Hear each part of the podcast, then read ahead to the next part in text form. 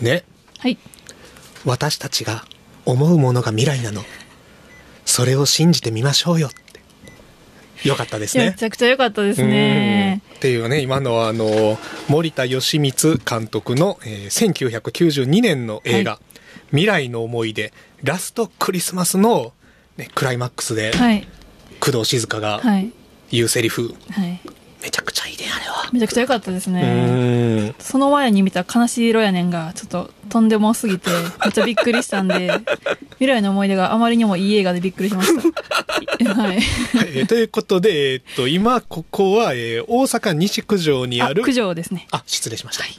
大阪九条にある、えー名画座まあ名画座じゃないまあのか、ミニシアター。ミニシアターかはい、ですね。の、えーシネ・ヌーボさんという映画館にお邪魔しておりまして、はいえー改めまして本屋プラグ島田ですそして今日はゲストとして来てくださっているのがはい。えっと、シネヌーボで映写技師をしています。薬師丸かえです。よろしくお願いします。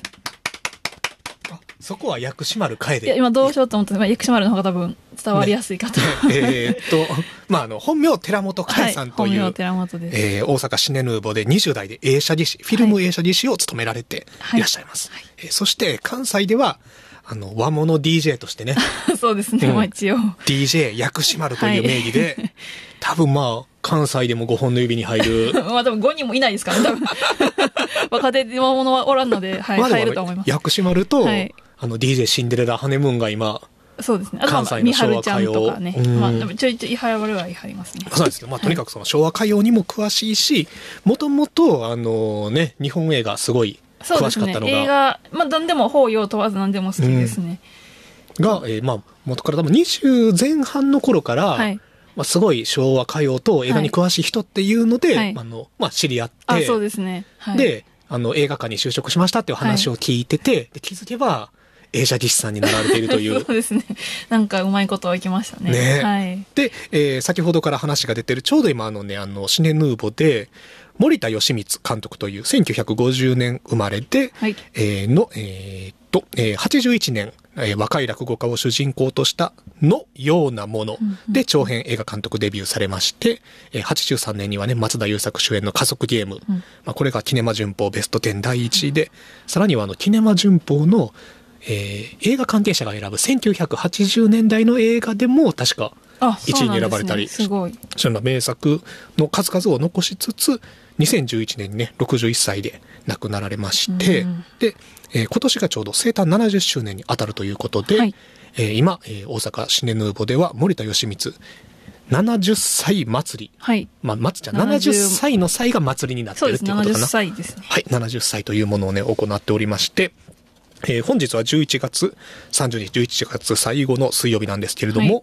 今日はね、未来の思い出と、えー家族ゲームのね、はい2本を上映されておりまして、はい。してますね、で、薬師丸さんも今日は朝から未来の思い出、ラストクリスマスをはい見られた見とまいしたうことで、これめちゃくちゃいい映画よめちゃね。くちゃいい映画でした。うんなんか思ってたよりいい映画でびっくりしました。さっきも言ったけ ど。ね、えーっと、私は、えーこの間の日曜日だったかな、はい、日曜日ですね。日曜日もね、この未来の思い出ラストクリスマスの上映があって、はいその時に見て、はい。えその時はね、ゲストであの、えー森田義満監督の、えーパートナー奥様でいらっしゃる三沢和子さん。和子さんと、えーさらにあの、ラッパー、ライムスターの歌丸さんはいのね、アフタートークがついた上映会があってね、あの、満員で。はい、ありがたいことに満員でしたね。まあでもそのあの、三沢和子さんと歌丸さんの話もすごい面白かったし、はい何よりこの未来の思い出ラストクリスマスという映画が、こんなにいい映画 が、こんなにいい映画があるのかっていうねえ、いや、ほんまにそうですよね。よかったですよね。ね、あのー清水美沙さんと工藤静香さんはがいダブル主演で、はい今これ何の音が流れてるのあ、なんてやろう。劇場の中の音が聞こえてるのかなひょっとしてあ、外かな、多分。なんか、へ外旋車みたいなやつじゃなあいですか、ね。凱旋者が来てるのか多分、ん映画、うん、じゃないと。まあいいやははいい、すいません失礼しました そうあのーまあ1992年の映画で、はい舞台は1991年のうんうんうん話なんですね、でしたはい。で、えっと、これがあのー清水美沙さんと工藤静香さんという2人の女性清水美沙さんはあの売れない漫画家、はい。で工藤静香さんはもともと OL で働かれていて、うんただ結婚したんやけれども結婚願望が強くて結婚したんやけれども、その結婚生活が破綻しているといううん2人とも人生がうまくいかないなと思っている中で、まあ、偶然1991年のクリスマスに知り合うんですけれども、えーその翌日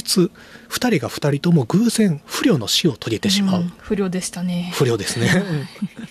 でただ不慮の死を遂げたはずの2人がなぜか10年前1981年にそれまでの記憶を持ったまま生まれ変わって、うんまあ、今でいう異世界転生ものに近いあーそういうことまあ、異世界じゃないんですよね、ですねうんうんうんまあ、過去に戻って、はいで、えー91年これ死ぬことは運命で決まっているので、うんこの91年までにもう一度自分たちが過ごしたかった人生を取り戻そうとする。でも91年になるとまた亡くなってしまう、うんするとまた81年に戻るというこの死ぬまでの10年間を繰り返す中で自分たちの本当に望んでいる人生は何なのかというものを見つめ直すという、はい SF 作品なんですけれども、ね、よかったですうね。ん、これさすごいのはさ原作はこれ藤子 F 不二雄先生の、はい。えー短編、あ、そうそう、そうなんですね。うんはい。でだから藤子先生出てくるもんねそう、出てきました。うんえ、F 先生は駅舎の方でしたっけそうそう、F 先生は最後に出てくる占あ、い師そうですね、そうですね。で A 先生とかパーティー会場の、そうそうそうあのメンツすごかったですね あ。のそう売れない漫画家が 何度か人生をやり直す中ですごい売れっ子にうんうん なって、はいまあ、なぜ売れっ子になるかっていうと、未来を知ってるからそうですねうん、81年80年代に「おいしんぼ」を丸パクリした「食いしんぼ」っていう漫画を書い て超売れっ子になって、でそれでね漫画賞を受賞しはていパーティーがあって、うんでそこに来るのが A 先生に、はい。赤塚不二夫先生、先石ノ森章太郎先生、で斎藤。斉藤隆さんもいたし、永井剛もいたしうん、蛭子さんもいそまうしたそもう、んねあ。の売れる前の蛭子さんも出てるっていうすぐわかりましたね、蛭子さうんん。そうそうあれあれもすごい面白かったしすでごかったでただこれ主人公が「未来の思い出ラストクリスマス」では2人の女性になってて、うんこの2人の女性が、はいすごい2人で助け合って、はいね、生き方もすごい良かったですそねうはい性格も全然違うのに、うんというまあ、今の言葉では完全なシスターフットものになってるんですね、ただ原作では主人公っていうのは、売れない男性漫画家1人だけであ、一人なんですね。そうあへえ。だから男性漫画家一人っていうのを、この92年の映画が制作された段階まだ、あのウーマンリブっていう言葉はあっても、フェミニズムとうんうんうんか、そうですね。シスターフットという言葉が出てくる前にこれを女性二人の作品にしたっていうのがもうこれはもう森田監督の敬願ですよね。さすがですね。だからあの藤子先生に言いに行ったらしい、ああ、いいですか。うんあの三沢和子さんがおっしゃってたんですよ、うトークの中で、うんそしたらあの藤子先生も「うんはいあもうそれは面白いね」みたいなああ、よかった。よかった。よかった。で実際面白いしあれがさ男性がなんか人生やり直す話やったらさ、もっとなんか欲望が生々しくなったりするやん ああ、そうですね。その売れたいとか、うんその恋愛をやり直したいとかっていうのが、今の時代にどうなんかなという価値観が一歩間違えれば出てきてしまいそうなところがこの本当に女性2人が、うんだから成功したいとかじゃなくて、あのまあ漫画家として成功するんですけどももちろんただその中で成功じゃなくてやりたいことはうんうん自分の人生を生きたかったっていうところにすごいフューチャーが当たってるから、ね、だからねあの食いしん坊 で大成功した人生っていうのも結局それはいい人生じゃなかった、うんもう一回やり直すっていうことになるしなんかすごい今っぽいですよね。なんていうかわかんないそけうど。超今っぽいよね全然今、2022年に見ても全然古くなかったですね。面白かった。むしろなんかさ古びてないっていうよりも、うん時代が追いついた感すあら、あ、まあ確かにそれはそうかもですねね。だからさ音楽もうさ、んね そのちょっとソニー、なんかこう、ソニーよ、ソニー感がすごすぎてちょっと笑ってますけどあそうそう全部 CBS ソニーとエピックソニーやったから。あさすがささすがこれ は DJ 薬師もう丸ソ気ニづきましーた推かしがすごいと思いました。はい。いやあれね森田監督が、はいその前にソニーの仕事したんやってあ、そうなんですね。そう映画とは別でなるほど。やから、だからソニーの音源が自由に使えるっていうえーこああ、とそうで、いうことなんですね。うんいや、もうすごい、もう大宣伝やなと。 でもあれはさこれ92年の制作やからさ、80年代の j p o p あ、そうですね。はい。今でいうシティポップメドレーくらいな感じでさ 確かに確かに。メガマックスになってましそたうね、メガもマックスやったよ ねあのーあれ佐野元春はの「いガラスのジェネレーション」がさもう最高やんう。最高でしたね。ガラスのジェネレーションってからのあそこをこう、なんですか、探偵をオフにして、こう、ウィンーンってあ、そうそうそうそうそう。あれよかったですね。いいよね で、あとはあの、南吉吉高高の、はい。あのスタンダードナンバーは、やから、森田芳光監督が撮ったメインテーマの主題歌の男性バージョンじゃないですか。あそうだよねの曲確かに確かにだらあ、なんかこんなん使ってるの面白いと思いました。そしてあの、キラーチューン、そして僕は途方に暮れるまで。泣かれるシーンは謎ですよね。なん謎やか、ったちょね っとの名場面集みたいなそう80年代の。 そうそう80年代の時代のね、はいあのニュース映像とかニュースね映像コラージュでした時代感を忘あれてれるをバックにかっこよかったですね。だからさあれさ92年にどんな評価されたかわからんけど、はい多分92年に「ガラスのジェネレーション」とかって81年の曲やからさ、は80年代前半の曲っていうのはさ、まあ言うたらさちょっと古いオールディーズナンバーやったと思うんやけどそうですね。今聞くとさ、うん一番新しいシティポップ確かに。まあ、はやブームもあるけど、そうはそうい。そう、やからさすご いめちゃくちゃ旬な映画確かにそうですね。うん今見るのにバッチリでしたね。ねえ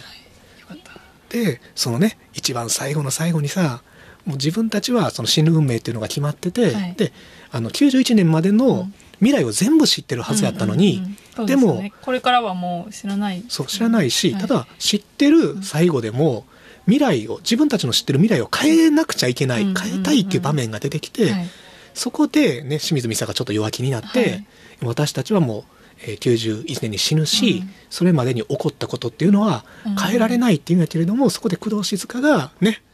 私たちが思うものが未来なあの、のーそれを信じてみましょうよっていうね、よかったですね、あのシもうーもうン。超あそこ泣いたよ私もちょっと泣きました。うるっときましたね。こんなにまっすぐメッセージが刺さると 思わんかったねえそうそう逆にそうなんかまっすぐすぎてこう新しかったですよねそこもなんかこう、うんうんこうなんか遠回しとかじゃなくてこうストレートや伝わったよねってくるのがストレートですごいグッてなりましたよねね最後は本当にね未来を信じましょうっていうね、だからさ今未来暗いしなんか余計刺さだりまそしたこよよねそこよねだからまださ92年ってさ、うんもうバブルが終わりかけやしそうですねこれからちょっと日本はあのあー確かにちょっとまあ加さ工というかしていくはずなんやけれども、うんまだ未来を信じれるっていうまあそうですね楽観的なさきらめきがあってさ、はい、いやなんか良 いなう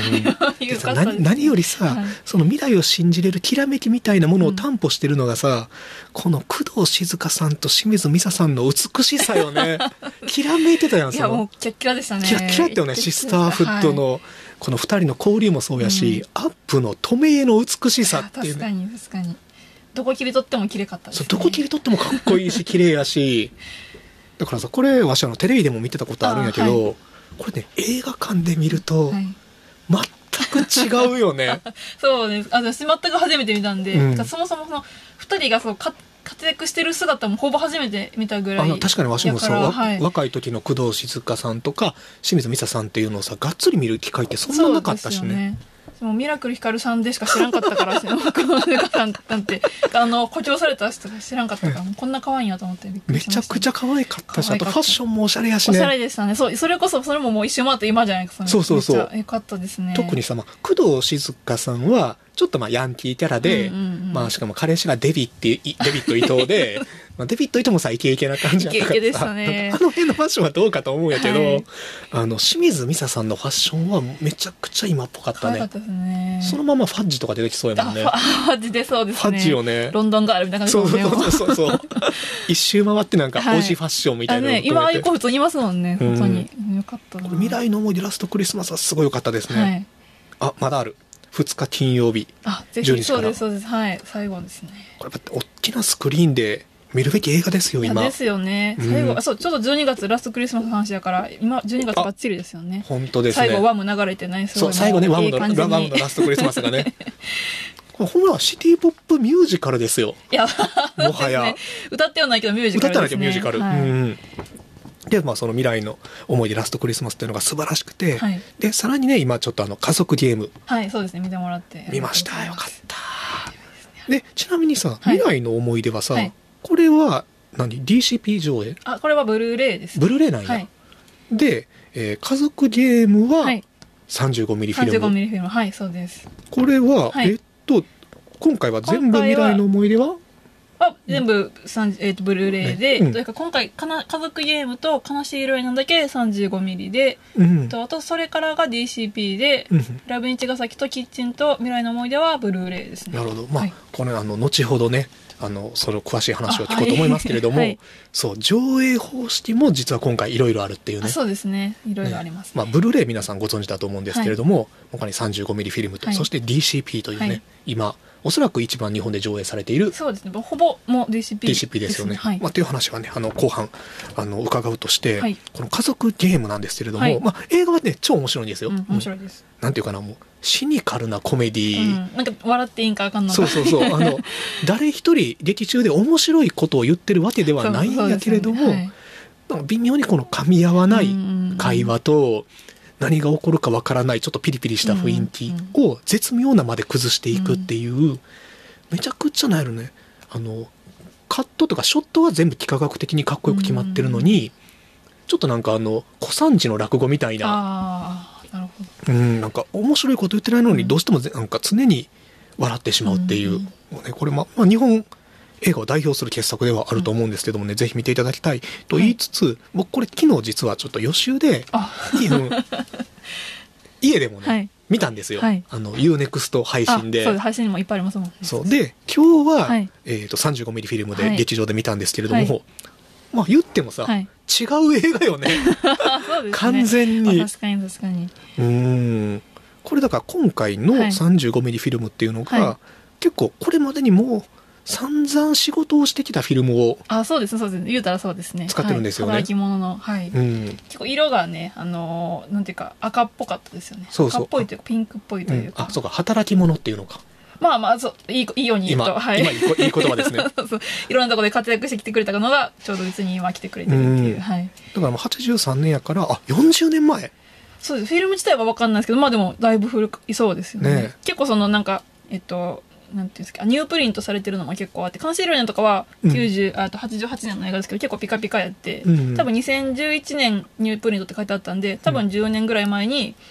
なんでか分かんないですけどその新しいプリントができたんでピカピカやったんですけど、家族ゲームは多分だいぶ古い、まあ、当時当時か公開当時ぐらいの、はいあそうかあぐらいののやつだと思うんですよまあもともと映画っていうのははいフィルムで撮られてて、そうですねであのオリジナルがあってあそうですね映画があってそれをいっぱい焼いていくっってていうはい作りだそうですね、だから、はい、まあもともとのやつはそれなりにいい状態でおそらくまあそれもまあ保管状況とかがまああれだった確かにら確かあにれですけど、はいで、まあ、それがたまにニュープリントでもう一そ回してそれをまた焼き直しというか、うんにされて綺麗な状態で来る時もありますあるし、まあ、80年代にプリントされたやつが、はいもう何十回何百は回い、もものにようっては、さ全国で用意されて、うんはいですねだかららその今日のやつで言うと、うん本当にねあの見比べるとめちゃくちゃわかるんですけど、はい色が全く違うんですそうよねですそねの 配信別物とで。したねうん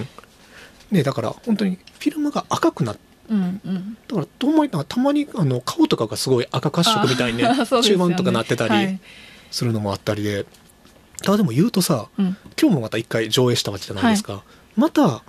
次にはちょっとだけ変わってるんですよね多分まあそうですね。まあまあその全くわからんと思うけどそな一回では上映、上映なんか、あ、多分ね、保管状況によると思うんですよね。そのうんなんか、湿気とか熱とかにすごい弱いんで、うんそういうなんか、ちょっとあかんとこで保管されたら多分そういう、すぐ、相手に傷んじゃうなんかこ傷んじゃったりとか、なんかこう、うねうねして、すごい上映しづらくなったりとかするんですけど、まあ、上映、うちは気を使ってやってるのでそんな変わらんとは思うんですけど、うんまあなんか、埃とかは多分ちょっとついてはいってもらってるし、う全く一緒ではないと思います。まあ確かにまあこれはフィルムで付き物ですけど、まあ、はいちょっとね画面にねあ、そうです。ちなっんちゃか、いからノはイい、ズが入ったり黄色とかはい、ただもうあのシネフィルと言われる映画オタクたちは、はいあの好きな順で言うと、はい良い状態のフィルム、はい悪い状態のフィルム、はいすごく良い DCP っそうですていう多分順に好きフィルムよがね。とりあえず一番ですね ねどっちにせよそうま あ見る機会が家で見れないですもんねどう確かにしても映画館確かにに行かないと見れないっていうのはありうますよんねまあまあ、これもまた後ほどゆっくり聞きますけれども、はいはいやっぱりフィルムはフィルムの味わいっていうものがね、そうですねあるとあると信じてやってうますんね、 なんで家族あ家族でも今日最後 あ今日そう今日最後であしたらまそうなあんですあよらまあこれちょっと見てほしかったな 多分まあまたやると思いますカードゲームははい、まあねちょいちょいやってるんで、うどんっかしらでまた本当にあの映画としては本当になんかウルトラ面白いしかっこいいし、うんなんかビリビリしびれる、はい松田優作ってやっぱりすごい監督だったんだなっていうのもねすごいはいあ監督じゃないすごい俳優さん俳優さんだったんだなっていうのもね、なんか画面に映ってるだけで緊張感がねえ松田優作すごいですよねすごいね、そしてまあ森田芳光監督っていうのもやっぱり今のひょっとしたら、うんあの若い人からしたらそんなに馴染みのない監督かもしれないですけれどそうもで。すねあんまそのめっちゃヒヒット作って、まあ、家族ゲームぐらいですいやまあ失楽園あの失楽園あそうかその辺もそうか後半があれですねそう後半が失楽園そうと、ですねあと武士の家計簿ああそうですねあ、うんじゃあ全然めちゃくちゃありましたね失礼しま多した分武士の家計簿からあの松竹のさ、はいあの働くはい侍あシリーズみたいなのがさ、はいはい、なんかありましたねなんなんかありますとかさなんとかなんとか参勤交代とかもあ多ー分、はいはいはいあそっかその辺もあの流れなんじゃないかなっていうそのあのいえ公務員侍っていう感じの名所のやつはねそう始まったんじゃないですかね。あでもただあとは、はいえー、とあこの森田、えー、義満70歳が12月2日金曜日終了なんですけれども、えー明日は、えーこの問題作はい中村徹があからさまにおかしい大阪弁を話すという、 はいえー大阪のヤクザ映画「はい悲しい色やねんと」あとは、えーキッチン」ですね、はい、吉本バナナさんのキッチンですねが、えー12月1日木曜日にありまして12月2日金曜日は「未来の思い出」はいえそして大鳥「悲しい色やはねんい が」本当にでよかったんかなと思うんですけどあぜひ関心欄でもぜひ見て ほ悲ししいい色やでねん」すって見たことないんですよ。はいどう私どんな一昨日ぐらいに見てあとちょっと言葉で説明できないんですよねなんか面白く面白くないって言った人なんですけど え面白くなさすぎて逆に面白いってなっててもう私笑いが止まらなくてずっともう震えてしゃらなくてもうと何回か声出てもらったんですけどもう見てほしいです皆さんにぜひくる狂った大阪映画なのよね。 そう狂ってますだからもうなんか外人から見た日本みたいはな、いはいはいなんかちょっとへんてこ大阪映画みたいになってて、なんて言うんでしょうかねなんかなんか演出とかもうん結構よくわからんのがいっぱい入ってて、うん結構あのメインテーマがそんな感じだと思うんですけど、うんそれのなんかさらにひどい版みたいになっててひどい版って言ってしまって ひどいでもなんかねでもすごい好きなんですよユニユニユニーク版ユニークで、うんすごいこうなんてなんなんでしょうねもう誰しもが変な大阪弁を喋ってて、うん演出も変やしストーリーもなんかなん,、なんなんみたいな感じやしなんかねすごいこう大阪をよくもこうこんな風にしてくれたなみたい ないいすごい嬉しい嬉しいってあるんで すけど面白いんですけど、まあね、大阪の映画館でね、あの、はい、大阪ぜの、ひえ、一色ヤクザ映画が、はいね、これもあの、フィルム上映フで、ィルムですこれはめっちゃ綺麗なフィルムやったんで、うんはいもうわからんフィルムってわからんぐらいのピカピカでした、うんあそう一応主題歌が上田正樹のお「悲しい色」なんですよあ、なるほど。出てもいはるし、はい、それも2あそう回なぐんやらい流れるんであ、マジで劇中でも流れるの流れますいいシーンで。すいいシーンとは言えないですけど、あの、ようわからんシーンで流れます。なんでここなんてとこで流れまあ、す。でもね、悲しいよね、もう大好きな楽曲なんあそうそので。曲はもう最高なんですけど、うんなんでこの曲がタイトルにしたんやろみたいな。なるほどなるほうんど。まあ、その謎を解くために、はい、ちょっと解我いて。々は映画館に足を踏み込むということですそうですねはねいぜ。ひ来てもらって、ちょっと感想とか教えてほしいですね。どうどうしたかっ ていうのを。あちょはいっじとゃあ喋りたい。いえいえということで、はいえっと、本日は、えー大阪シネヌーボの映写技師の、えー薬師丸かえさんに、はい。フィルム上映とは何かということを、映写技師の仕事とはどんな仕事かということをね、はいこれから伺いたいと思いますので、はい今日は一日よろしくお願いしまよろくお願いす。します。一日じゃないな、一日じゃない。え一時間よろしくお願いします。はいお願いしますでは、それでは、えー今週の本屋プラグラジオ始まります。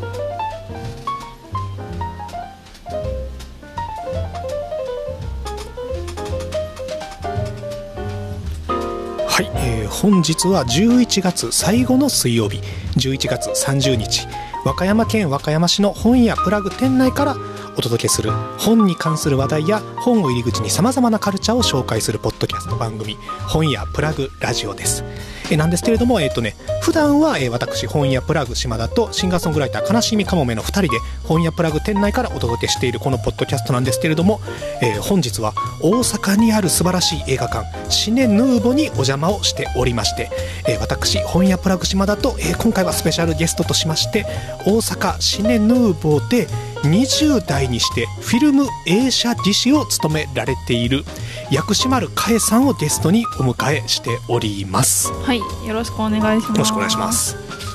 薬師丸さん知り合って、はいもう10年ぐらい経つっけ、そんな経ちますかね。まだだって大学生やったもんねですね。でも、うん長くて長かったんで、私6年行ってるんで。あ加速ゲームの松田優作は7年いってるから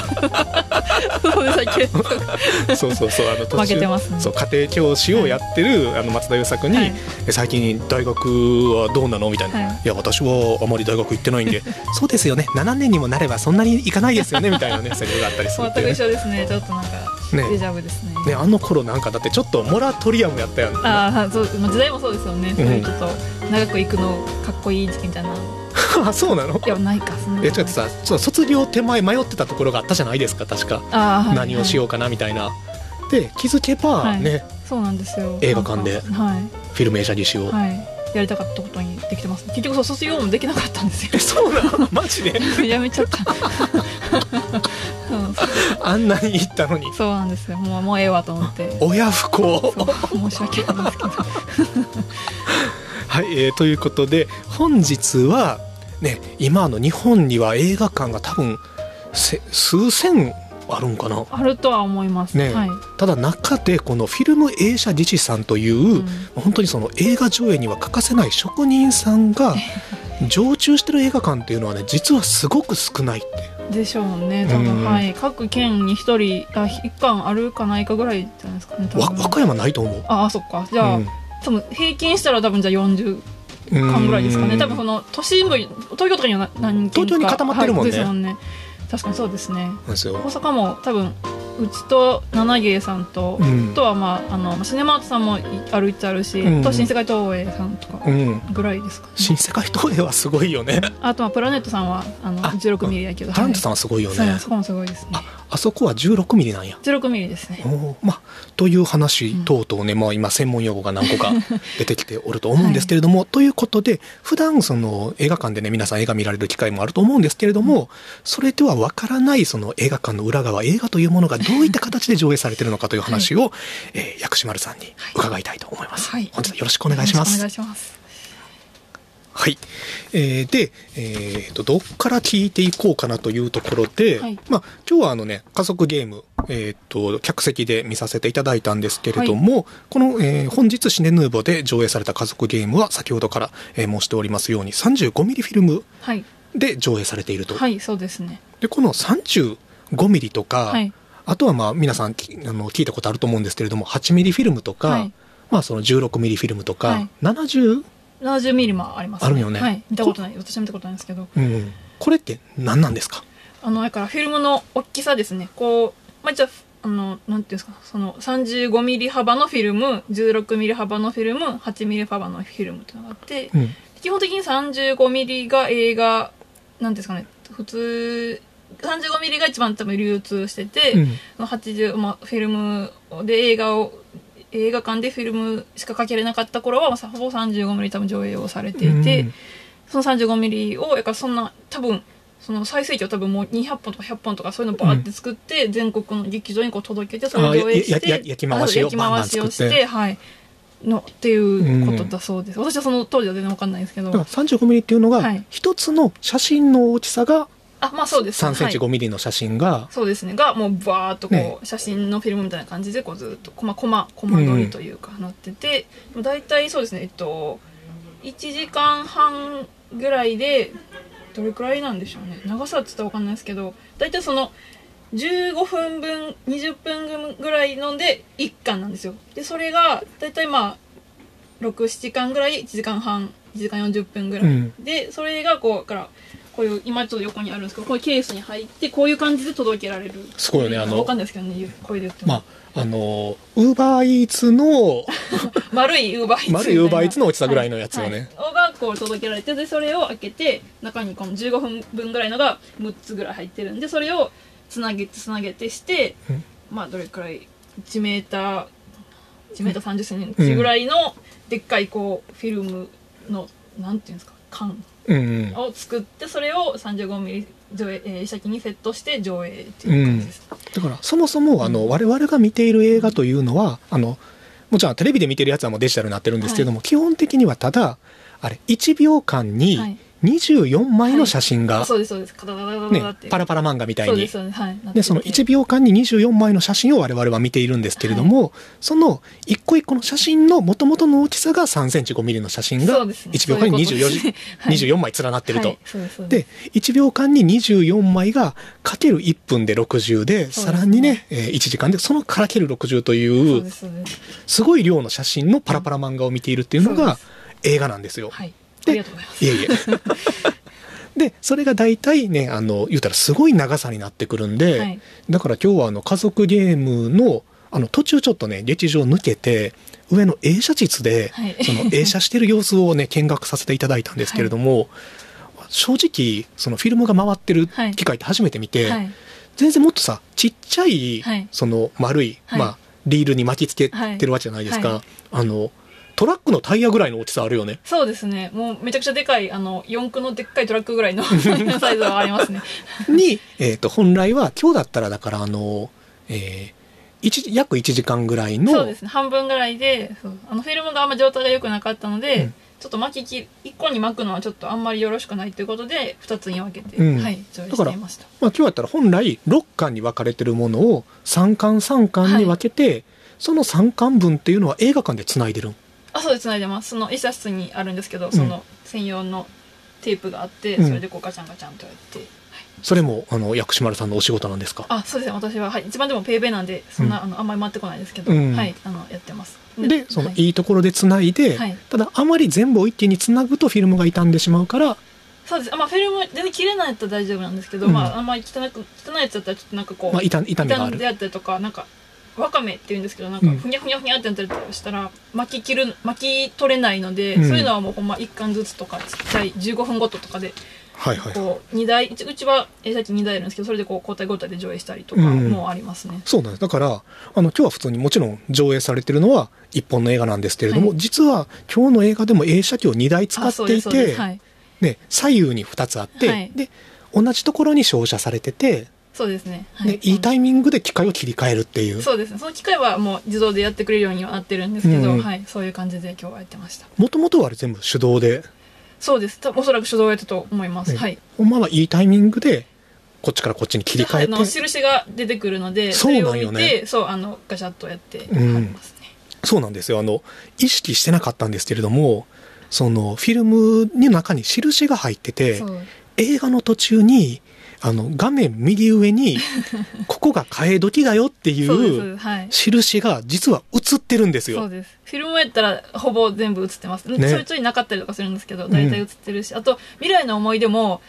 実は映ってましたねぶあれは素材ブルーレイなんですけど、うん多分ちょっと雑めのデジタル化されてて印そのまま入ってたんで、お今日ーのやつもよく見えたら右上に出てさますしがた さすが映写技師さんわかるわけがわかりましたでもあれってない直接フィルムに焼き付けてるの焼き付けてありますねあはいじゃあ本来はそれをデジタル化する時っていうのはその印を多分消してやってるんやとデジタル処理として消す消すんや。おそらくまあその言うたら上前後のコマはほぼ一緒なんでそれをこうピュッとやってるとは思うんですうけど、んまあちょいちょいちょっとなんか雑なやつはそのままのやつもなるほどあんですけどそうで、はいまあこれもちょっとさっき言った話にまた重なるんですけれども、あの昨日その配信ではいあの家族にも見たんですけれども、本当に別の映画かっていうぐらい色調が違って、あの言ったら本当にインスタグラムで、はい ああそうのですねフィルターそう強フめにィやっルたフぐィらルいター強めのフィルターを1個かけたぐらいに、はい色調が変わってるっていう、あの多分綺麗な状態だったら緑の映像が、はいほぼ今回群青色ぐらいの そうですねちょっと赤みだいぶ強めでしたようんうねん、になってるっていうのもまたこれはこれで面白いなっていうのそがあうって、ですねがそれはちょっとフィルムが劣化してしまって色がちょっとこう分かれちゃってるというか抜けちゃってる状態であってもうほんまに結構状態悪いやつ真っ赤っかやったりとかたまにしますね、そういうのはもうちょっと緊張しますうね、ん、でもさ今回はさ、はいやっぱり今もう 35mm フィルムで見る機会が少ないから、はいあ全然違うねっていうさ、うんちょっとしたあの言い方悪いけど、まあ、骨董的な楽しみ方そうですをねしてる、まあ、映画ファンがほとんどだと思うんですけども、はいフィルムが普通だった頃っていうのは、は多分かけられる映画館によって、はいね、状態も違っただろうしそうですねだからそんな見比べる機会なんてなかっただろうから確かにはい観客は気づいてないけれども、はい見た映画館見た時代によって全然印象が変わってたっていう可能性はあもうそれはめねちゃくちゃあると思いますありますよねはいだってさあの80年代とかの記念順になったら、はいその映写技師さんはのい映写のはい仕方に対する評価みたいなの があったという怖っその読読者投は稿いいやで、そりゃそうですよねねここの映画館で今回見たはいやつは作品の出来じゃなくて、はいその映写の出来を点数つけるみた いな文化すらあったというね。でもまあまあそれみ基本的にそのフィルムやったんでそれはなんかね、そうんのあんま差が出たらダメですもんうね、そこんはまあでも仕方ないよね。そうですね、うんまあ人にもよるし、うん、フィルムにもよるしえどうなん人にか人によって変わると思いますか今でも。あ全然あの言ったら新世界投影さんは、うんピント悪い時はもうほんま 3D メガネ外したぐらいボケた時とかありますねこの間あんまりボケたの言いに行きましたけどに会いに行あっりたます。あ、います。ちょっと私一人だったんで、もうちょっと出て、ちょっとすいませんピントがあ って、すぐ直してもらったんですけど。あれさピントっていうのもさ、はいそれは手で合わせていかなあ、くてそうです。あれは自分で、自分でとか、はい、手でピント合わすとこが、つまみがあるんで、それをピュッとやって、から上映ししながら、こう、あの、大体古い映画って、初めにこの、スタッフロールが出るじゃないですはか。いはいはい名前が出るんで、あの文字見ながら、ピュピュって。あそこで合わすんや、はいもうあの数値で決まってるんじゃなくてあじゃな完くて、全にはい、目目で、で、目分量で合わせてます。うんまあ、はいだってさ、まあ、新世界投影があそこは特殊なのがさ、はいそもそもさあの上映してる映画とスクリーンのサイズが合ってなくて、。そうなんですね。そうですよね 上下見切れてるっていうのがさそうですそうです上下左右が全然普通にあるやん東映シネスコサイズですからね、あれはもあれすごいよう。 ね すごいです。だからさ基本的にはそこ日本映画しか知らんからいいけど、はいはいたまにさ日本映画でさ海外のシーンでさ字幕入る場面あるやん、あれ字幕切れてるからね右端が見えないですもんね。 確かに。右下とか下とか。とあそこはさあのこれもまたこれいいのかと思うんやけど、はい終わる前にカーテン閉ま るやん終わるって文字を出ながらこうね出て閉めますもん ね。まあそういうところですからね。 そこもでもやっぱりそこでやっぱりその映写技師さんが、はいまあ言い方あるけどサボってしまうと、そうそうですね。ピントがずれて全然見れなかったり、はいあのしますね見るに耐えないものっていうのが出てきたりするって、はいまあ上下ちょっとずれすぎとか。あ頭上下もあるんや上下もありますうーね。ん私たまにやってしまうんですけど、このなんかこの一応こうなんていうんですかね、ちょっとずれちゃってなんか上と上のとこちょっと出てまうとかたまにおーたまにとか一回二回やったことあります、ねうんそれまあちょっとこうギュって変え上下もちょっとこう回すがこうあるんでそれも変えてみたいな。まあでも同じフィルムでもさ、はい合っててもさ全然途中でちょっとさ揺れたりするやんあしますしますそれこそそのつなぎ目のとことかでちょっと変わっなんかブレたりとかするじゃないですか、うんああいうとこでまたちょっとピントを直さなあかんですねやっぱりじゃあ結構本当に技術ですねそうですねなんうかん結構気を使ってというかちょいちょい見つつみたいな感じでやってますね、もうあの、えーフィルムを回す速度っていうのはもう機械で一定になっあてそれははい一定ですうんね、うん別にボタンを押せば勝手に回してくれるはいるんですけどその、まあ、ピントとか上下とか、うんそういうのははい見とかんとですねでもだからさあのフィルムはまあそういうもうあるんだろうなってのは内心分かってたんやけれども、DCP でもピントずれることってあるらしいですねあらしいですね、うんはいやっぱシネコンで一日かけてたりとかしたら結構最後のそ方うそうとそかうもちょっとずれがちというのそはう聞きまなすんね、でその映写技師さんからしたら、はい DCP っていうデジタルの上映でも1日何回もやってたら「まうあ、んスズメの涙」とかね、あはいまた1日10回とかを同 じ、の戸締まりです、はい、はい、そう です。そうです。あの、すずめの戸締まりです。ありがとうございます。とか、あの、一日何回もかけてると、はい一番初めの朝一の上映では合ってたのが、はい、ああそうらしいねですね一番最後の上映ではちょっとだけずれてるっていうのを、映写技師はわかるってらしいう。ですねちょっもうそしそこまで素人はは絶対分からへんよねはい私もそこまで全然いけてないとはう思うんですけどんえそうで、まあ、その上映形態でいうと,、まあはいえー、と今回の、えー森田義満70歳に関しては、はいまあ、その 35mm フィルムがあるとはいでさらにブルーレイがあるとブルーレイもありますねブルーレイは普段いつ皆さんと、はい家の家庭でそうですねあれ上映してる普通の機械ですよはいね普通の機械ですそれをプロジェクターでう通んして投影してます、なんでうちもあの本やプラグもたまに映画上映するんですけどもあそうですそ,、されてますねはいれはもうほぼブルーレイですねそうもですちねろん、ただブルーレイなってない作品も結構あって、そうですねあの DCP でお願いしますと言われることも多々あるんですけれども、うんうんうんあの DCP というのは何なんで DCP しょとういうのかは、えっと、デジタルシネマプロジェクトプロあちょっと先調べたんですけど す みません普段 DCP することないもんねあでもだ最近はでも結構デジタルシネマパッケージですねはいはいでまあ、デジタルのデータで来るデータが元の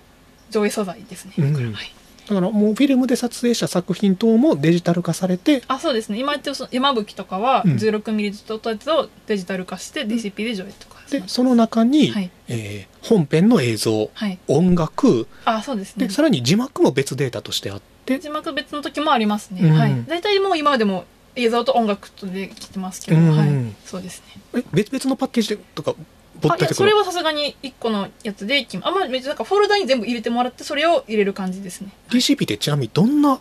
物体なのまあブルーレイやったら丸い円盤ディスいやほんまクやに何でも来る USB の時もあればあもうパソコンでデータだけの時もあるしみたいあな大体このこれぐらいのハードディスクみたいなのが来るんですけどまあでも物じゃないんや完全にもうじゃないですもうほんまにデータでなすんや、はいなるほどそうねですそうですだから今の、まあ、一般的なシネコンっていうのはほぼ100%そうですねあまあシネコンは何を使ってるかわかんないですけど、まあでも多分 DCP 上映ハードディスク DCP やと思います上映ですよね、はい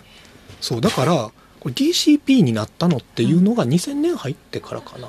そうですね、えっと、一応なんか震災と、えっと、東日本大震災で結構映画館も被害を受けてそれで結構それきっかけでフィルム結構なくなったっていうのは聞きました。へはいー、だからさ映画館がなくなる時っていうのが、DCP が主流になってきてるから、そうんの DCP の設備を新しく入れるのにすごいお金がかかるかあそうらですそうですはい、ねそれ廃結構、はい、廃業されたところもあるっていうのはねい、そうですそうですフィルムから DCP やっぱ全部ちゃいますもんね別もんやから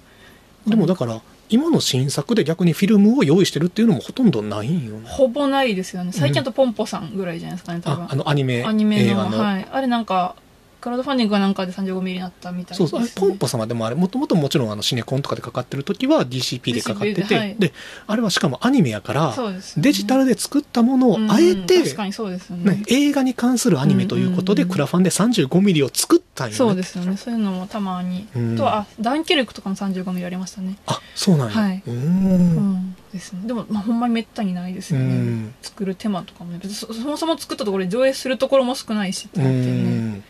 あれだからさあの「ヘイトフルエイト」あったやん、はいタランティーノの、はいはいあれって何やったっけなあれもそうでしたっけそんな感じでしたっけあれ確かね特殊なフィルムで,、ああそうなんですねで特殊な上映形態を、うんあのタランティーノはやりたかったんやけれどあーまあやもりたそう、はい、でも日本でなかったらしいあーもうそれを上映できる設備が、うんうんうんえーまあタランティーノとかそういうのなんかねめちゃくちゃこだわりすごそうですでただでもその35ミリあの先ほどからその色がちょっとねやっぱはりい退化するとかはいいう話をしつつも、ただやっぱりフィルムの良さっていうのは間違いなくあって、うん昨日その配信で見たんですけれども、はい昨日はだからねパソコンでうん再生したやつをプロジェクターで投影しはいてはい見たんですよ、はいそしたらやっぱりさデジタルやからさ、うんあの画面にはい、前のシーンの色が結構残るのよね、ああなるほど、うんあのなんていうかなその焼き前のシーンのまだはい映像が焼き付いたまま次のシーンに行くから、うんうんうんうんうんちょっとその同じ黒い場面が続いてたらはいはい黒がちょっとぬめっとした感じになるとあーはいはいかなんかそのちょっと変な気持ち悪い感じが出たりするんやけどうんうんうんうんフィルムはやっぱりその写真のパラパラ漫画でしかないかそうらですね絶対にその切れてるかはらい確かにぬめっといくことないもんうううねんあーそれはそのそうですねそう言われたら、薬師丸さんははいどうですかあのフィルムの魅力というのはフィルムの魅力そうですでもなんかそのいろんな人が見たフィルムを自分が見れてるっていうのがすごいなと思うんですよなんていうかその、うん古着とかレコードとかも好きなんですけど、うんそういうのもなんか自分の前にそれを見た人とか触来た人とかうんひそれを聞いてた人がいるのが私のところに来たのがすごいなみたいあなーそういうこう歴史というかちょっと、はいはいはいあのなんですかねお時間を感じれるのがいいなっていうのをすごい思いま すね、フィルムまは、あまあはい数々の映画人たち観客たちを楽しませてきたもんなんだそうぞですこれはっていうはねそれがこう、まあ、3 4 0年かけて私のところに来て私がこれを見てるっていう、そのなんか今までのこのファンの思いとあれです けどなんかそういうのがフィルムに出たらいいなと、まはあ、いデジタルももちろんそれはそう一緒なんですけど、うんなんかフィルムの方がねこうなん温かみって言ったらあれですけど、うんこストーリー性うがはい あるなっていうのは思いますねで。もほんまにでもフィルム上映って一期一会よねだからさっきから言ってるようにフィルムももちろん状態変わってくそるうですし、ねでさらにその映写技師さんの技術によってもはいそうです全然見え方が変わってくるというところは、はいまあ全然ちょちょっといいですけど ねそんなあれですけど、はいまあでも新世界東映とかまあは そうまあそうですあれはまあ特殊なあれですけど ただ我々新世界東映大好きですから大好ねきですね。はい。ね1000円で2本見れるもんね今千四百円なんです。あちょっとはいあそうすいませんはい。でも一日折れますからね、千四百円。そう入れ替えなしでねなんで。であの新世界東映すごい特殊なのは、はいあの東映の昭和のねああのそうエですそうですンタメ映画をはい2本立てでやってるんだけども、同じ劇場で成人映画もやっててそうですそうです。あの壁が厚あの薄すぎ てフロアに喘ぎ声が響き渡ってるという届いたらすごい聞こえますも んね、あそこね。ええあれ感じであ。そこなかなかね、女性一人で行くのはまだ勇気がいる。そうですね。まあまあ東映のあのその薬剤画のとこは大丈夫です。うんさすがにあのピンクの方はちょっと怖いですけど、はい。であの、普段、パンフレットとか売ってるところで AV 売ってるから ね。棚一面に売ってますもんね。優しい作り で。あと、おまんじゅうとか売ってるし、あ売ってね。ます売ってます。はい。うんすごい素敵な映画館はで、い新世界東映あ大の好き。ですはい、えー なんですけれども、すいません。はい。 何の話だっけ。な何話したか なそう、あの、フィル、フィルムあそ 上う映でのビデオ。すねフィえルムの魅力。今、シネヌーボさんは、はいはいフィルムと DCP も一応設備は、あ全然普通にもちろんあやりってまますす。よね、はい。新作は。 DCP もはい、まあ、新作はほぼそうですね旧作以外はほぼ DCP でうすんね、うん。どっちの方が多いんし、シネヌーボでかかるのは。ああでも最近は DCP の方えまあ3分の2ぐらい DCP じゃないですかねどうなんやろでも夏とか今年はそれこそ大島渚大特集をして、うんそれはもう全部 35mm と 16mm あ全部じゃないかでうもん9割 35mm と 16mm だったんで、うん。そういうのがと計算したら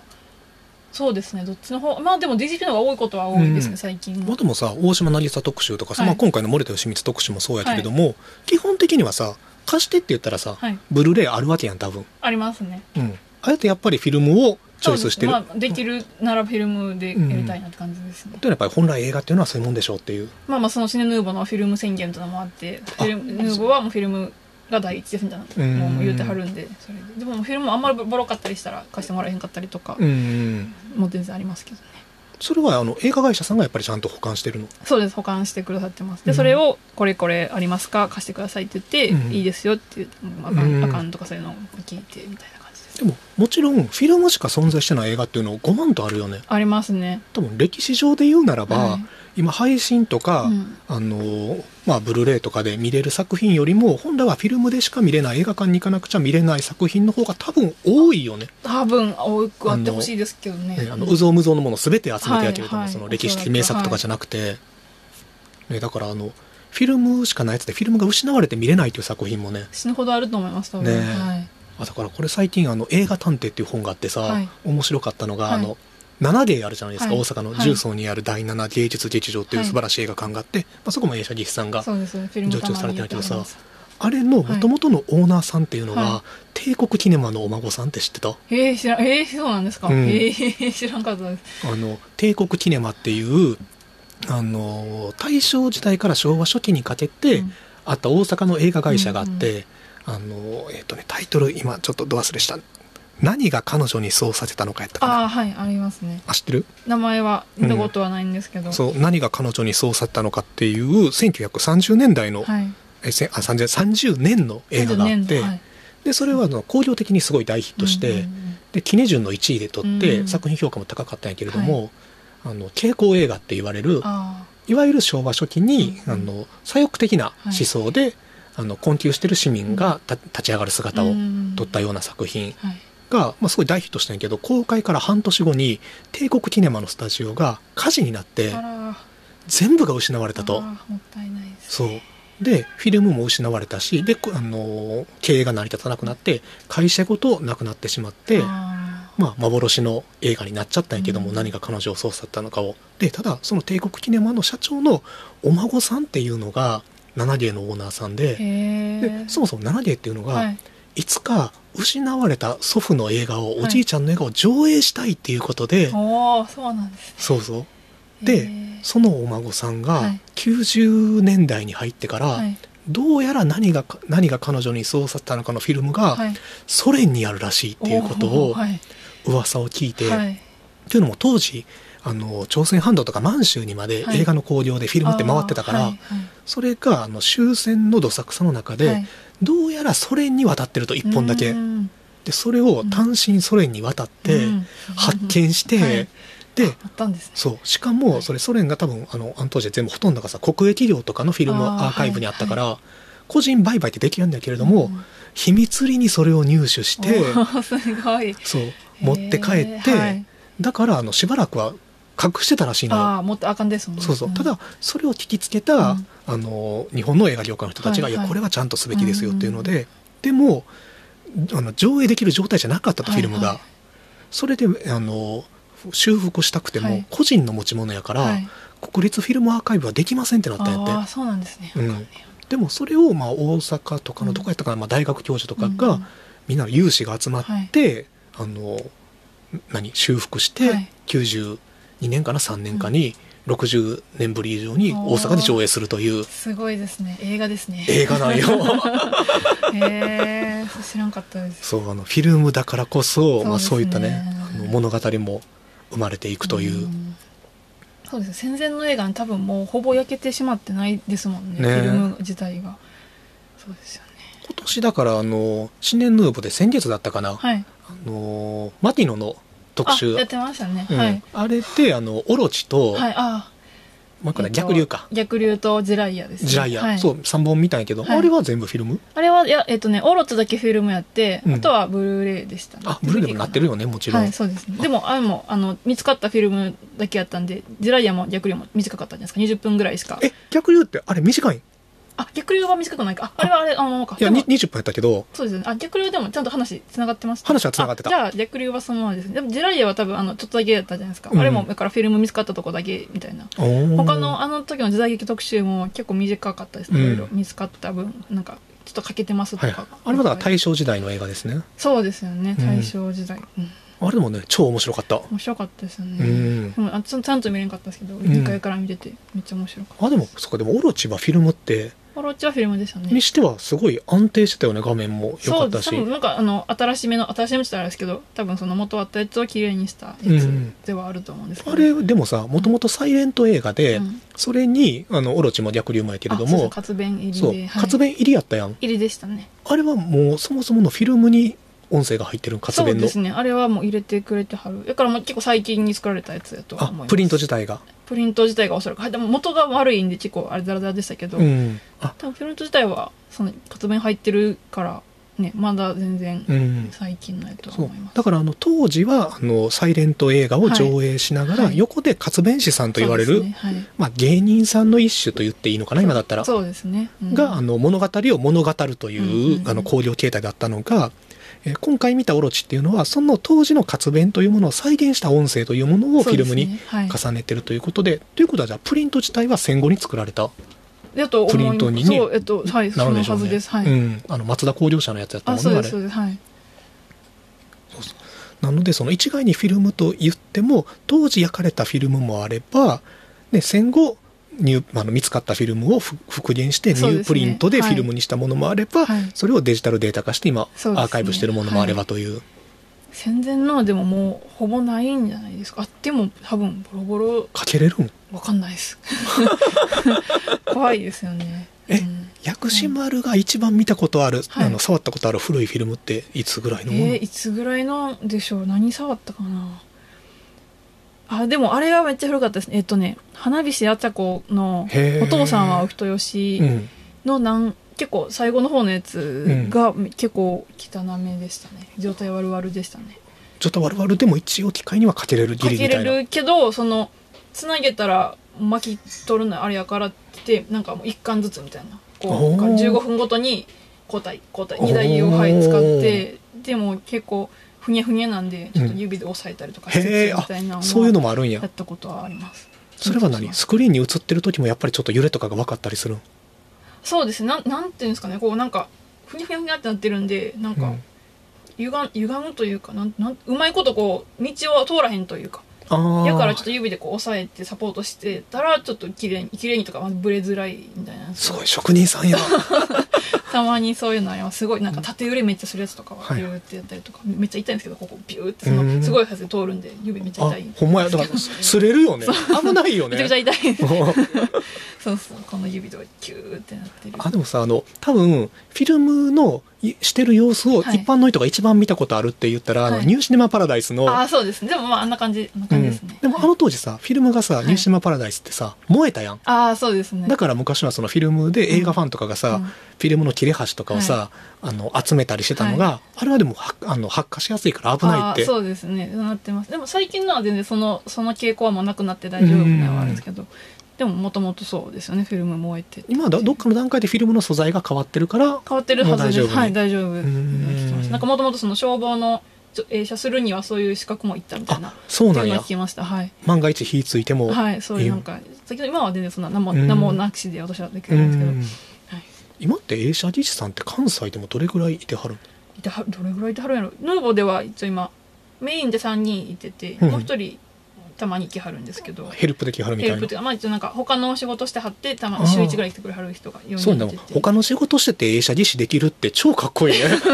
うずっとずっとしてはる人で そううん、あとでもねどれくらいやろうあと七芸さん一人シネマート一人、なえー東映に多分二人いてはってみたいな、まあ、10人ぐらい関大阪いはる私が知ってるのは、それうんあまあまあプラネットもあと何人うかいてはるんんですかね、他の映写技師さんと、はいあの映画館違う映画館の映写技師さんと交流されたりすることって、ああ、なんか一回私シネマートさんの35ミリのうん日にあの見に行ったこと見に行ったとかなんかその映写35ミリ唯一できる人がうん奥さんがコロナになっちゃって休んじゃっておそーの日35ミリ上映するけど、そのあんまり35ミリ用意したことがないスタッフさんしかおらんくて、うん私が見に、おま見守りに行ったことがか監修一回あります監修薬師何丸でもしてへんけどなんかなんかあったらって言って、うん横に続いてたことはく一九条回、九条から震災橋まで、と都会に、はい、呼んでもらったことはあります一丁見たろかい そらなんなのどれどれっていう感じでいくんいやいやなんかその もうピンチなんですみたいな電話、そうすごいあのスタッフさんと仲良かったんで、うんちょっとこう電話してもらってじえー超かっこいいやんピンチヒッターでそう私は全然何も結局何も無事にすごいあのちゃんと教えてもらってはったんですあお客さんもはいはいはいはい全然何もできたんですけど、まあ万が一起こったら任しとけよっていそううですはいなんか抑えるよ っていうその要因で一回行ったことはありますね それちなみに何がかかってたんですかそれはねあの三浦春馬さんの、うんえーっと何やったかな恋恋空じゃないああれや君に届けえ君に届けが35ミリフィルムで上映しようとしたんやそうですなんかあの最近ほらあるじゃないですかみんなのリクエストで上映するやつ、はいはいはいあドリパスかドリパスってやつで、うんなんか最近すごい三浦春馬さんの上映がめっちゃ多くうて、んそれこそ極戦とかも35森でたまにやってあのシネマスコールさんでやったりとかするんですていけうかど何それ35ミリを上映用に作ってたのいや多分もともと35ミリでやってたんだと思うんですよあ君の届けとかってそれぐらいじゃないですかあねそうかまだわからんけど DCP に主流が移る前おそらくあその年代でもまだ35ミリが中心やったん例えやば2010年ぐらいまではそれこそほんまに35ミリ全へ然あるーあるはずなんですよ作られてはいたはずはいはいはいはいはいそれを上映1日だけそのミルハウマファンだけが集まって上映するみたいな時に、うんたまたまお休みになっちゃっておおー行ったことはありますえでもそれってさ一応多分その辺の有名な映画になってくると、はい多分 DCP も用意はしてるんかな向こうはあると思いますけどね配給会社多分配給会社というかはそのえまあ普通に多分制作はグルーレイもあるまやあろれ、うから、売ってるしな、はい、うん最後それでね上映できることはできるんですけど、うんまあ、当日とか急にそうなったりするとね、はいこだわり、うんうんまあ、多分だって三浦春馬のお客三浦春馬さんのお客さんは、はい多分三浦春馬さんの映画が見たいわけであってフィルムにこだわってはないやろうからな多分そうやと思うんですけど、うんまあでもフィルム見れるのとフィルムの方がいいのかなわんまあないででも確すかけにどその 35mm でやっぱりパキパキした動きの三浦さんを見たいっていうのはね,、ええもう見れへんからっていうのうんは多分のはありますねなるほどなるほど言っていいんかわかんないですけどえ今何年目今えっとね3年目丸3年ほんまにコロナの直前に入社したんで、うん、 2020年の2月春に入りましたね、うんえ薬師もより若い映写技師さんって言い張るんいや私が一番下です今のところシネヌーボーで一番年下でとす、か関西でも関西でも多分いてないんじゃないですかね平均年齢ってどれぐらいの人がやられてるぐらいなんやろうででもも多ヌ分ヌーボさん若くないみんな、若いででも20代は私ともう一人まあ、20代はどこの業界でもさ、はい そうかそうかどこの業界でも若いけど さえでも40代ぐらいじゃないですかうね多分ーん多分そのリアルタイムで、えー、と35ミリ終了の時やってはった人らはもう多分だって普通に40超えてはるやろうまかあら、もちろんね、はい多分平均年齢もそれくらいうん4050代なんじゃないですかね多分若い人はほとんどいてないと思いますでも逆になんかその職人さんみたいなおじいちゃん見ることもそんなにないよねそうですねそういう人ももうやめちゃってるんですねまあそうかどい映画館がなくなるのとそうですねそもそも映画館も少なくなってますもんねでもかつてはどこの映画館にも1人もしくは2人のそうですね絶対いいなダメです多う分ーねんあじゃあそうかわしら子供の頃に見てたゴジラとかもあれば35ミリやったうあぜゴジラとかはそうやと思います、ーはい、ん全然そうやと思いますでもこれさ、うん映画会社もさ、はい保管するのめちゃくちゃ大変よねめちゃくちゃ大変ですよだねから映画一本のでかさがほんまになんていうかなあの街中のゴミバケツぐらいの大きさあそがうですねそれぐらいですよちょうねどあるんですよはいでっかいゴミバケツのうん、が映画一本につきね普通やったら、家やったらさ CD1 枚のところそうこがれこれぐらいやけどこれですもんねすごいよねうんと東映はフィルムの保管がざついていますねあそうなんや、うんまあそれ映画会社によってによって結構あるみたいですねまあぶっちゃけ別にデジタルでもう保存してしまえばそうですね、いいじゃんってなってしまういいそうですそうですフィルム東映のはあの汚めが多い、うん新世界行ったら分かると思うんですけどちょま結構あ赤新世界はもうあ れは別格やろ新世界結構赤っぽい赤あそうああれ赤っぽい赤っぽいあそこ行けば赤っぽい結構赤っぽほんまいやトラックエロとかほんまに真っ赤っかの時とかあるうんでんああいうのがそのすごい働き者のフィルムですでもね働いてるんやからすごいよね未だに作られたものがねすごいですよすごいですよねあれだってたあのあれニュープリントじゃなくてガチの当時のやつがさ多分そうやと思いますはい、回り続けてるやんそうですそうで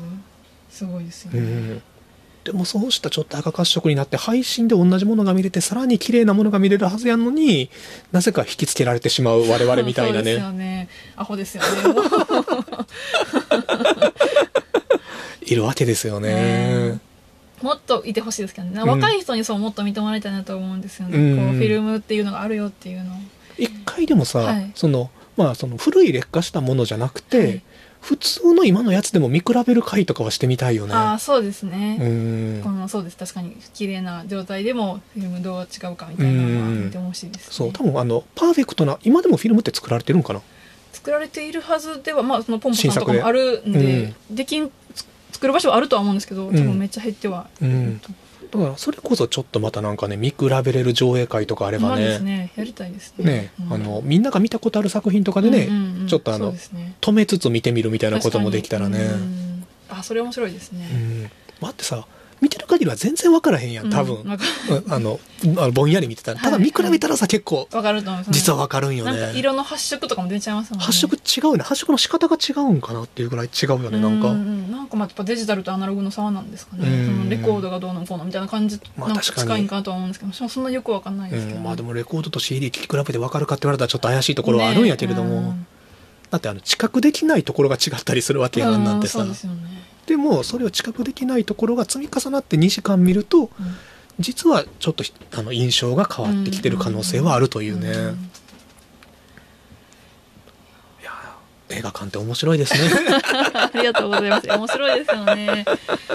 いやもっとなんかね、それこそ未来を信じていきたいですよね。いやそうですよ 本当に。もうわ私たちが信じるものが未来なのっていう,、ね、そうですよね。いや信じなあかんなと思うんですけど。うんそうまあだからそもそもがやっぱりテレビで見れるものと映画館で見れるものはまず違うぞっていうねそうですね。でもでも映画を見る映画は別に私何でもいいですよ。映画館で見るのが映画とかは別に思わんし、うん別にその配信で見るのもテレビで見るのもいいと思うんですけど、映画館には映画館の良さがあるんで。別物よねそそうのなんですよ。それを来てもらって多分わかると思うんで、うんまず来てほしいなとは思いますね。特にだからやっぱり本当に配信で見る映画と、うん映画館でかかってる映画っていうのはいろんな意味で場合によっては別物に近いものがそうですね。あると思うもちろん同じ映画ではあるんですけどそうそうそうなんかね、だって極論さ美術館にかかってる大きな絵をさ、うんプリントアウトされてさ、あーそうですちっちゃくはい雑誌に印刷されたものを見るっていうのがさ、同じでも全然違うわけやんもちろ確んかにそれそうですね、うんそれすごい近しいかもしれない本来それぐらいらい違うよね、うん、違います全然違いますだからさあの雑誌とかさ、うん本でこの絵見たことあるからもううん美術館行かんでいいわってならんやん、うならないですそれめっちゃもったいないですもんねその発想そうはそうそうでも映画って同じよね、うん本来は、うんうんだからオズとかでもさ、うんあのテレビ画面で見たらさ普通の映画やけどさ、はい映画館のでかいスクリーンでこの間東京物語を初めて見てさ、あはい映画館で、あ全然違う映画やってさお酢とか家で見れなくないですかもう逆にまあ見るけどささすごい私多分よう見れないですなんかうん映画館ってこの集中した2時間のこのね、うん閉鎖空間じゃなくて多分見れないなとは思いますでもそのでかくなるだけでうん全然見え方が違ったの、うん特にオズとかさショットがかっこいいやん、はいかっこいいですそうあれがやっぱさでかければでかいほどいいっていうのは さ確かに確かに間違いないあるよねはいありますあります何せでっかいのはいいですよね、でも特にひょっとしたらでも今さ、うん iMAX が出てさあレーザーはい iMAX とかが、とかあとなんかいろいろ出てるやドルんビーとかねドルビーとかさいろいろありますもんねでその設備によって映画の見え方変わるぞっていうのがさ、はいうん昔よりもひょっとしたら今の映画ファンの方がさ意識してる気はするのよね確かにそれはそうかもしれないですね、うんなんかライブハウスみたいな感じで映画館に来てほしいなと思うんですよ、なんかこのうんこのバンドはここでみたいなのあるじゃないですか、はいはいはいそういう感じでこの映画はここでみたいな、映画館もそういう選び方があるんじゃないかなとある思あうんですよるねあの、まあ、それこそこの映画はあの IMAX で見たいとかいんうううん設備面もあるやろうし、雰囲気も当然あるやろうしあねりますよそうなんかそういう感じでなんかこうね、うん選ん選んでこう来てほしいですよね、うん若い人にねもう確かに今日の家族ゲームのあの感じは、うんあの仮に、まあ、シネコンは設備ないけれども、はいシネコンであったとしてもそこで見るよりは、うんなんかシネヌーボとかのちっちゃい映画館の暖かい空気の中で見たいなっていうのはある し、はいあれがもし一元やって、はいシネコンで見たらちょっと怒って帰るかもしれないっていうところも ね確かに、あるよねなんじゃこの色みたいなそのうありまあすもんのね事前に聞かされてなかったらね、うん確かに確かにそうですよね、まあうんほんまここシネノブさん自分がなんですけどほんまに雰囲気あってめちゃくちゃいい映画なんいや超でかっこいいよね私もともとずっと客で来てて、うん大学生の頃からすごいずっと来てて、うんたまたまそのスタッフさんが一人辞めはるから探してるっていうのを聞いて「やりたいです」あじゃっあて偶然言ったなんやらそうなんですよやったあったらすごいあのもう顔をしてくれはってはったんで「うあんじゃあいいですよ」って言ってやらせてもらったんで。ほんまになんかこうねでその時ももう若い人ほぼ他にお客さんおらんかったんで、うんすごいスタッフさんも覚えてくれてはって、うんあもうよく来てくれてみたいなことを言ってもらえたんで、なんかそういう本当にいい映画館やと思うんですよ、ねし、まあ、大阪も多いじゃないですか結構そのシネシネシアターも、うんなんでいろんなところにね、全然違うもんね場所によってね。はい、もうさ七芸さんも全然違うし、うんいろいろねもうシネマートさんもめっちゃ好きやしなんかたまにやっぱり元町映画館とかさ、あナはラいデーとかさ、まあ、ヌーボーさんも来てさ、はいたまに同じ映画やるときあるやん。はいありますありまです予告編流れるやんどこでもさ、はいはいちょっとなんか違う気がするも んね同じ予告編見てるはずやのに劇場によっそうですてよねそうちょっと見え方違そっれたりぞれすのる良しさが,、ね、良さがあありるますよね、うんそういうのをこうねああごめんあはいえでもちろんそのセレクトの良さも全然あるし、うんうんうんセレクトに基本的にミニシアターって意思があるもんえねそうですね、まあ、大体支配人さんとかが決めてるんで、うんまあなんかこうちょっとカラーとかありますよね、それぞれのあるある映画館のはい、でまあシネヌーは最高やからねあもありがとうございます関西のそう私も思います、 ねシネフィル猛者たちが集まってくるってそうでいすうよねだからいつ見てもあの同じおじさんいるからねそうそうなんいで つ来てもみんなあ同のじお席じ決さんまってるし、そうそうそうそうほんでこの席にはこの人がおるんですよ。おるよね毎日おります。別にあの完全予約制やから、はい何も気を使う必要はないんやけどねそそううあの、はい座って「おいそこどけ」って言われることは100ないんやけどもないんですけどはいっていうのもねそうなんですよ面白く見たい見えてくるよねそうですね。とにかくそう若い人に来てほしいなと最近思いますね。特にあの本当にシネヌーボでしか見れない映画配信もソフト化もないあーってそいううですねやつが、はい、ちょいちょい。半それ分こそ半分ぐらいそうじゃないまあ半分、はい、いいように言うともらったら、特は特い、集特集にとしたらかそうですね。ねもう見見づらいやつ結構ありますね。うんはい。まあ、この前それこそあの戦前のなチャンバラ映画あとそうですか、ね。それとかも。大島渚の16ミリのやつとかうもんなかなか見る機会は、まあまあブルーレイとか DVD か出てるうことん出てるんあですけど、 16ミリっていうのは大大島渚が商業映画を撮る前の作品っていうことあえっとねなんかドキュメンタリーあの、うんユンボゲの日記とか、うんえっと、京都前ああと BCC で撮ったうんなんか、結構最後の方の、えっと、京都紹介番組じゃないですけどなんか自分大島が語る京都みたいなやつとかはいは、はいはいあの16ミリでしたねおそーそれは、えっと、テレビのもともとテレビ上映用やから、はいはいテレビ用の素材の16ミリみたいなう感じで。ーんなるほどそうかでも昔はテレビもフィルムで撮ってたやもんねそうですそうですはい全部フィルムで、まあ、最近はそれをブルーレイ化して上映するのが多いですけど、はいはいですねじゃあちょっとぜひ大島渚特集もあるしこれからシネヌーボーでね面白い特集がまだまだ続くんで、はい、そうです。もうぜひぜひお越しいただけたらと思います。ね、年内はねまだあの PFF っていうピアフィルムフェスティバルあそうですねはい、それが一番近いですね。うんあのピアフィルムフェスティバルのはい。ざっくり説明をあ、ピアフィルムフェスティバルのざっくり説明を。 今ちょっと無茶ぶりやったね急に急に言ってしまったなんか最近もうそれも文章書いたんですけど、お最近そうインスタをノブのインスタ上げててそれもコピペしたんですけど。えー PFF は映画の新しい才能の発見と育成をテーマに1977年にスタートした活動です自主映画のコンペティション PFF アワードを中心に新しい才能を発見し紹介し紹介し育成していくなどの活動を行っていますそしてその活動を通じ日本映画の活性化を推進していくそれが PFF なのですおーとのことですあの若い映画監督を目指す人たちの自主制作映画のそうですね。採点あ若い才能をさ、えー、と見つけて育てるという、はい、そうあの今回それであの PFF で、まあ、評価が高かった高かったはい作品というのをまとめて、そうですそうです。はい。映画館で上映されるヌーボセレクトで、あはい、ヌーボセレクトそうですね。はい。これあのここである、えー PFF アワード2022で審査員特別賞を受賞している「ザ・メモリーレーン」という、はい。えー宇治田宇治田、えー下の名前俊やったかな年やったかな瞬間俊君か、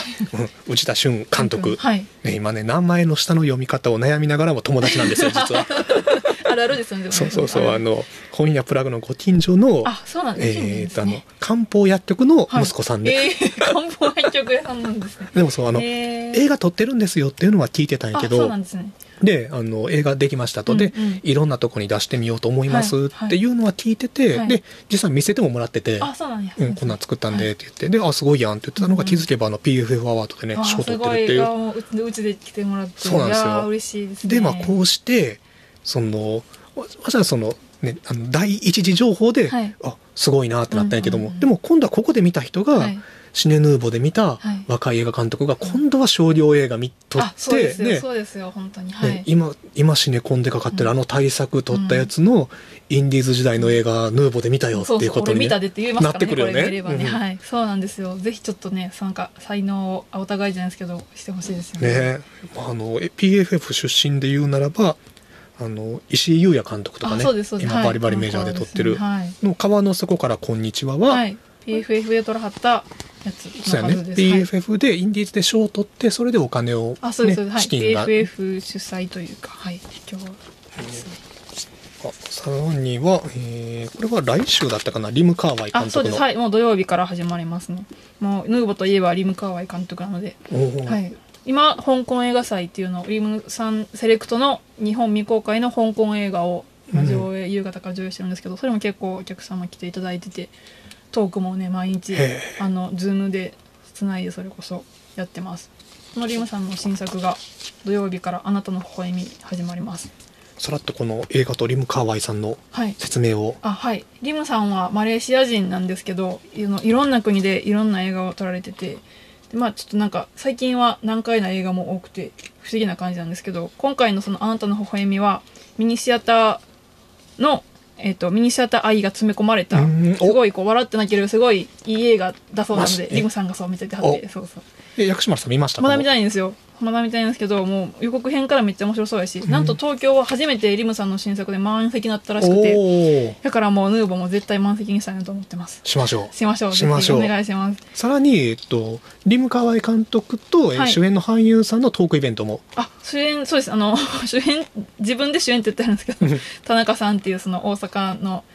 ライターの方ですね。うんもう来られて、はい、あの、初日と、2日目はリムさんだけやけど来てもらうんで、それ12月のいつでしたっけ3日と4日です。今週か今週末ですす。はい、もう始まります。ぜひぜひまだぜひまだ取れるチケット全然、あ、全然ちゃうあ全然全然じゃない あの 取ります、取ります。わわずかに、はい、わずまかにだ、残ってあるの、はい、座席ありますので。今なら間に合うねまだ間に合います。はい、ぜひ来てください。本当、お願いします。さらには生意気シャルロットも、あそうですそうですクロード・ミレール映画祭もやります年あ末でそすうだねこれも生誕80周年記念の、えーフランスの映画監督あクロード・そうですねミレール特集があるとか、こうしたさあの今若い才能を一番面白そうなインディーズも見れつつそうですねもう幅広く、過去 過去の名作も、はいやってます 素晴らしいですねありがとうございます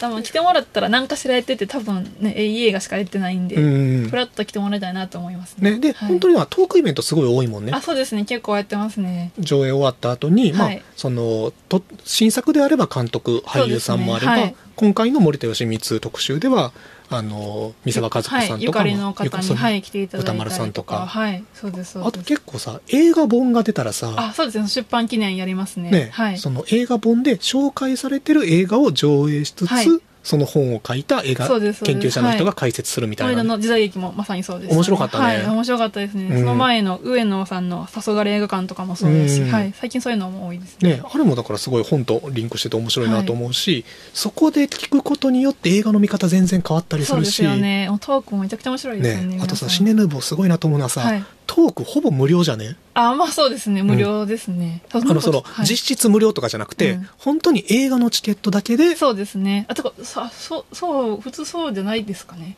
まあ普通は映画館はそうかよっぽどじゃない限りないかでも、あ、でもまあちょっと2000円とかしたりそとうかそうは地方のシネコンンとかやったら結構あるからさ、あああ、そっかそっかのうん、特別上映とかになってあーくるそと、うですねイベント料金になってきたりするけうんうんど、うんシネヌーボーさんないしそうですね。そしてあと毎週水曜日はねはい。安いというそうですね。200円です。ねはい皆様、男女関係なくなんで、はい。ぜひ。そうそうなんでまあ週末は多分週末中心に面白いトークイベント等もやられてまそすしうですね。えー水曜日がすごいお得だったりとか、あと月曜日はペアサービスデーなんですよ。マジでそんなんあった多分そう、二人だと一人1200円で見れるっていうのが実はあえるんです2よ。人で2400二円人2400円。水曜日と一緒一緒です。月曜日だけやけど。ええそうでも二人で来なダメなんですけど。うんそれ友達同士とかでもいいそようねです、もそちうろでん、す。はい、来てもらったら。いやしも学生さんは1100円。えっ、と、高校生以下1000円、大学生1100円なんで。あそうなん大学生そうです1100円なの1100円です。それは通おうぜってそうななるんねですよ。そう、もっと来てくれと思 う。うん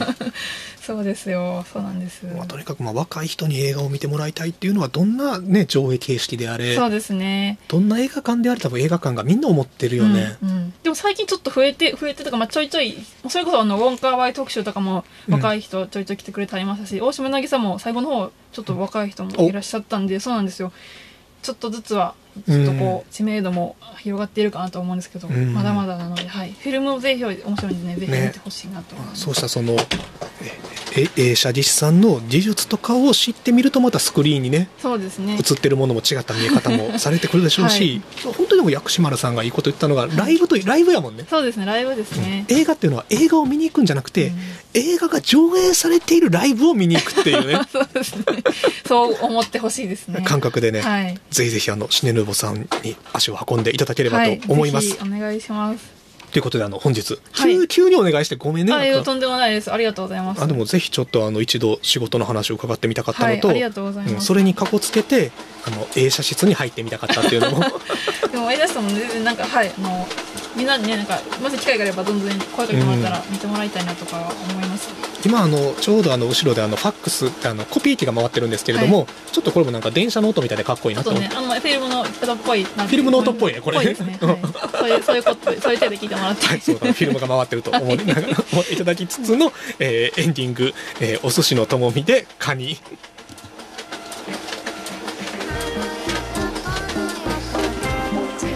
本当にあの今日はありがとうございましあたこちらこそありがとうございますあでもあの面白かったです、またら今週も来るし多分来週も行くん であ四り天が王とうごのざい方ます。私もフラグさんいかんとと思います。ぜひあのあと,、えー、と本屋プラグでは新年ヌーボーで上映中の映画のチラシ置いてますんでねそうですね、置いてもらっていそたうだあいてまのす。ぜひぜひあそのうです本屋プラグできシネヌーボーの気になる映画を見つけていただければと思います、はい、お願いします。それではあの皆様あの良い週末を映画館でお過ごしくださはいい